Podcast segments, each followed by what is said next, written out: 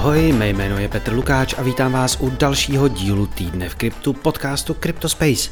Je pondělí 17. července a vás čeká přehled toho nejdůležitějšího ze světa Bitcoinu, Etheru a dalších. A jako vždy začneme trhy.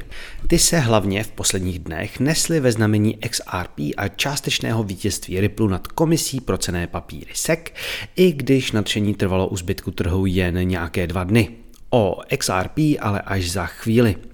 V součtu tak nakonec nebyl posun za posledních sedm dní až tak velký, hodnota celého trhu vyrostla jen o 1,6% na 1 bilion a 260 miliard dolarů. Bitcoin pak zůstal prakticky na svém, když posílil jen o 0,5% na 30 440 dolarů za kus. Je to celkem zklamání, ve čtvrtek vystřelil až na 31 700 dolarů. Podobně i Ether vzrostl o pouhých 0,4% na 1933 dolarů. I on měl ale svoji chvilku, když si o víkendu po čtvrt roce sáhl nad hranici 2000 dolarů. No, vítěz minulého týdne je jasný je jim token XRP, který posílil o 60% a s valuací téměř 40 miliard dolarů se dostal na pozici čtvrté největší kryptoměny. Aktuálně se prodává za necelých 75 centů, ve čtvrtek se dostal ale až na 82 centů za kus. Největší procentuální růst ale zaznamenal jiný projekt, One Inch, agregátor DeFi směnáren. Ten vyskočil o 73,3%. O 33% pak vyrostl Synthetix, Solana či Kaspa. Loseru je pak v top stovce pomálu. 9,3% ztratil projekt eCash, 7,9% Bitcoin SV a 6,1% Bitcoin Cash. Zpráva týdne je dnes jasná. Gary Doby Gensler dostal poprvé pořádně za uši. Opakovaně jsme si tu říkali, že Bidenova administrativa a její orgány jdou tvrdě proti kryptu ale že u soudů to může všechno vypadat úplně, ale úplně jinak. No a na první takový případ jsme nemuseli až tak dlouho čekat.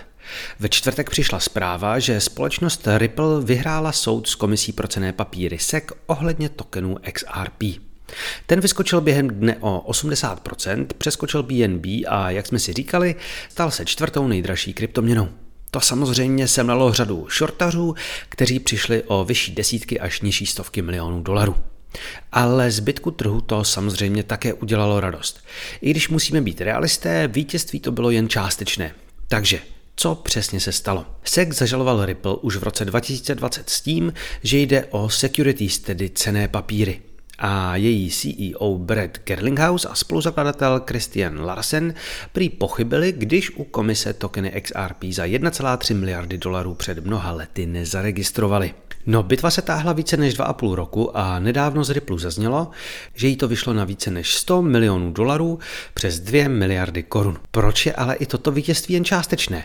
No, protože soud řekl, že institucionální prodej tokenů opravdu porušoval pravidla o cených papírech ale zároveň, že prodej na burzách už nepředstavoval takzvanou investiční smlouvu. To je pro celý průmysl extrémně důležitá zpráva, protože výklad zákonů ze strany SECu pod vedením Dobyho Genslera byl takový, že prakticky každé vydávání tokenů musí projít extrémně složitým registračním procesem a že všechny burzy, které je poté napízejí, se musí registrovat jako takzvaný broker dealer. Soud nyní ale tvrdí, že spekulanti, kteří si tokeny koupili na burze, nemohli mít, cituji, opodstatněná očekávání zisku odvezená od podnikatelských či manažerských činností jiných lidí. Soud také odmítl žalobu i na dva zmiňované představitele firmy.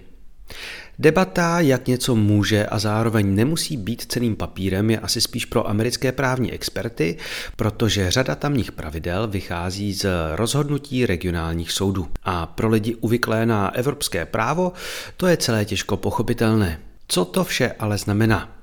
Je to rozhodně velmi důležitý precedens a konečně první střípek z nutné regulatorní skládačky, na kterou celý americký průmysl čeká. Pokud někdo udělá veleotočku jako Gensler a vyhlásí kryptoválku bez toho, aby vydal nová pravidla, bylo asi posledních pár měsíců jasné, že to k něčemu takovému povede. Přeci jen se v roce 2023 eh, řídit eh, zákony či pravidly z doby dávno analogové, tedy z 30. let minulého století, je trošku mimo. Dobrou zprávou je to ale i pro burzy. Uvidíme, jak moc to také ovlivní spor Coinbase versus SEC.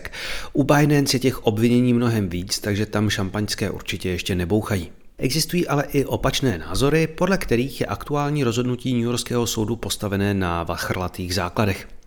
Některé části rozhodnutí navíc dávají seku stále dostatečné důvody v jejich tažení pokračovat, protože, jak jsme si říkali, i tento soud uvedl, že prodej institucionálním investorům eh, prodejem cených papírů byl. Teď nás každopádně čekají pravděpodobná odvolání, a to jak ze strany komise, tak samotného Ripplu. I jen část prohraného sporu by je totiž mohla výjít na miliardy dolarů. Tolik rozhořčení v DeFi komunitě jsme tu dlouho neměli. Výzkumná společnost Arkham představila svoji novou informační burzu, která má jeden hlavní cíl – Docs to Earn. Doxnutí pro ty, kteří e, termín neznají, je provolení vaší online identity. Prostě už nebudete anonymní růžový slon, ale Petr Lukáč a tak dále. No a nový produkt od Arkamu přináší možnost prodávat informace o držitelích adres, které znáte. Vše anonymně a pomocí chytrého kontraktu. CEO firmy Miguel Morel pro Decrypt nový produkt hájí s tím, že vlastně konají veřejné dobro. Cituji, když přijdou těžké časy, když jsou tu podvody, ragy a další podvodná jednání, všichni volají po transparentnosti. Vytvořili jsme tak prostředí, které incentivizuje uživatele, aby zveřejnili negativní informace z komunity. A naopak je to odrazuje dělat špatné věci kvůli riziku, že je někdo odhalí. Konec citace. Vše má fungovat jednoduše. Ten, kdo bude chtít získat informace o nějaké adrese, si koupí token ARKM a následně vypíše odměnu za odhalení. Existují asi i oprávněně obavy, že burza bude využívána spíše k osobním mstám a kampaním proti některým uživatelům. Moral ale tvrdí, že se takové jednání pokusí co nejvíc omezit. Každopádně je to celé pobouření trochu úsměvné. Anonymita a její ztráta jsou prostě součástí celé té naší slavné kryptohry. A ano, čas od času jsou s tím spojené i amorální koncepty. Vzpomeňte si na Assassination Markets, které zmiňoval už uh, cypherpunkáč Timothy C. Make začátkem 90. let a Assassination Politics, jak s nimi pracoval Jim Bell. Tam jde o prediction markets a sázky na to, že někdo zemře. No a pokud jsou podmínky dost výhodné, možná se někomu vyplatí s tou smrtí tomu druhému tak říkajíc vypomoci. No ale prezident Obama i ekonom Berneke ty první pokusy nakonec taky přežili. Posledně jsme si tu říkali, že z Bridge Multichain, jehož CEO už je nějakou dobu v čínském vězení, se ztratilo 130 milionů dolarů. Ale tím to neskončilo. Nyní se totiž vypařilo dalších 103 milionů. Už minulý týden všichni koukali na to, jak bylo možné peníze z chytrých kontraktů vůbec vytáhnout. Známá analytická společnost Chainalysis nyní přišla s tvrzením, že to musel provést někdo zevnitř firmy nebo se speciálním přístupem. A ukazuje se, že měli pravdu. Se vším nyní nejvíc zamíchal post Multichainu na Twitteru, kde celou situaci za posledních několik týdnů schrnuli. Podle lidí z týmu to mimo jiné vypadá, že za prvé je za prvním tajemným přesunem peněz opravdu buď to čínská policie, nebo někdo z nich, komu se podařilo získat přístupy k peněženkám projektu. A za druhé, a za druhé, druhý přesun pravděpodobně provedla sestra zadrženého CEO, kterou ve snaze zachránit další prostředky kontaktoval zbylý tým. To se očividně ale nelíbilo čínské policii. Sestru už totiž zavřeli taky a i ona s týmem přestala komunikovat.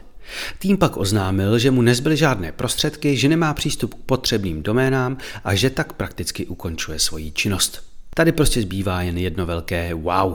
A ještě pár krátkých zpráv na závěr. Token Matic, který slouží jako základní jednotka na blockchainu Polygon, čekají zásadní změny. Skupina zakladatelů a developerů navrhuje upgrade tokenu, který by se měl nově jmenovat POL a sloužit by mohl na všech sítích od Polygon Labs. Týkat by se to mělo hlavně samotného Polygonu a Polygon ZKE VM, stejně jako tzv. supernets, tedy blockchainů specificky fungujících pro jedno využití, které ale využívají technologii sítě Polygon. Máte štěstí, že dneska dělám týden v kryptu až v pondělí ráno. Právě totiž vyskočila zpráva, že Binance dodělala implementaci Lightning Network. Nyní by tak mělo být možné posílat Bitcoin na borzu nebo ho z ní stahovat super levně a rychle. Až to někdo otestujete, dejte vědět. A jedeme dál. Opět dnes ráno vyšla zpráva, že landingová platforma a jeden z největších DeFi gigantů vůbec, protokol AV, konečně spustila nový stablecoin GO. Pro ty, kteří jsou stejně zabednění jako já a nedošlo jim, tak GHO sečte Go a zkrátka je spojená s anglickým slovem Ghost, které odkazuje na strašidlo ve znaku AV. Bude se jednat o takzvanou překolateralizovanou měnu, tedy za každým dolarem bude zástava s aktuálně mnohem vyšší hodnotou. Zatím se vymintovalo 2,2 milionů dolarů. No a na závěr něco, co mi taky udělalo radost a co se mělo stát cca rok naspět. Zakladatel a CEO zkrachované platformy Celsius Alex Mašinsky skončil ve vězení. Podle manhattanského prokurátora spáchal sedm trestných činů, včetně podvodu s cenými papíry a komoditami nebo klamání investorů. Těm se snažil tvrdit, že projekt funguje jako banka, přitom to byl velmi riskantní biznis. No a vedle riskantního biznesu taky stojí dodat to, že se jednalo o krásné ponzi schéma. Už na jaře dokumenty zveřejněné SEC tvrdili, že garantovaný zisk 8% byl vyplácen klientům z peněz těch nových. Kdo neznáte Mašinského, tak si dejte nějaká jeho videa, měl krásný pořad Ask Mašinský Anything. A nebo si dejte na YouTube sérii od Kofízely, který to celé loni na konci roku výborně zpracoval.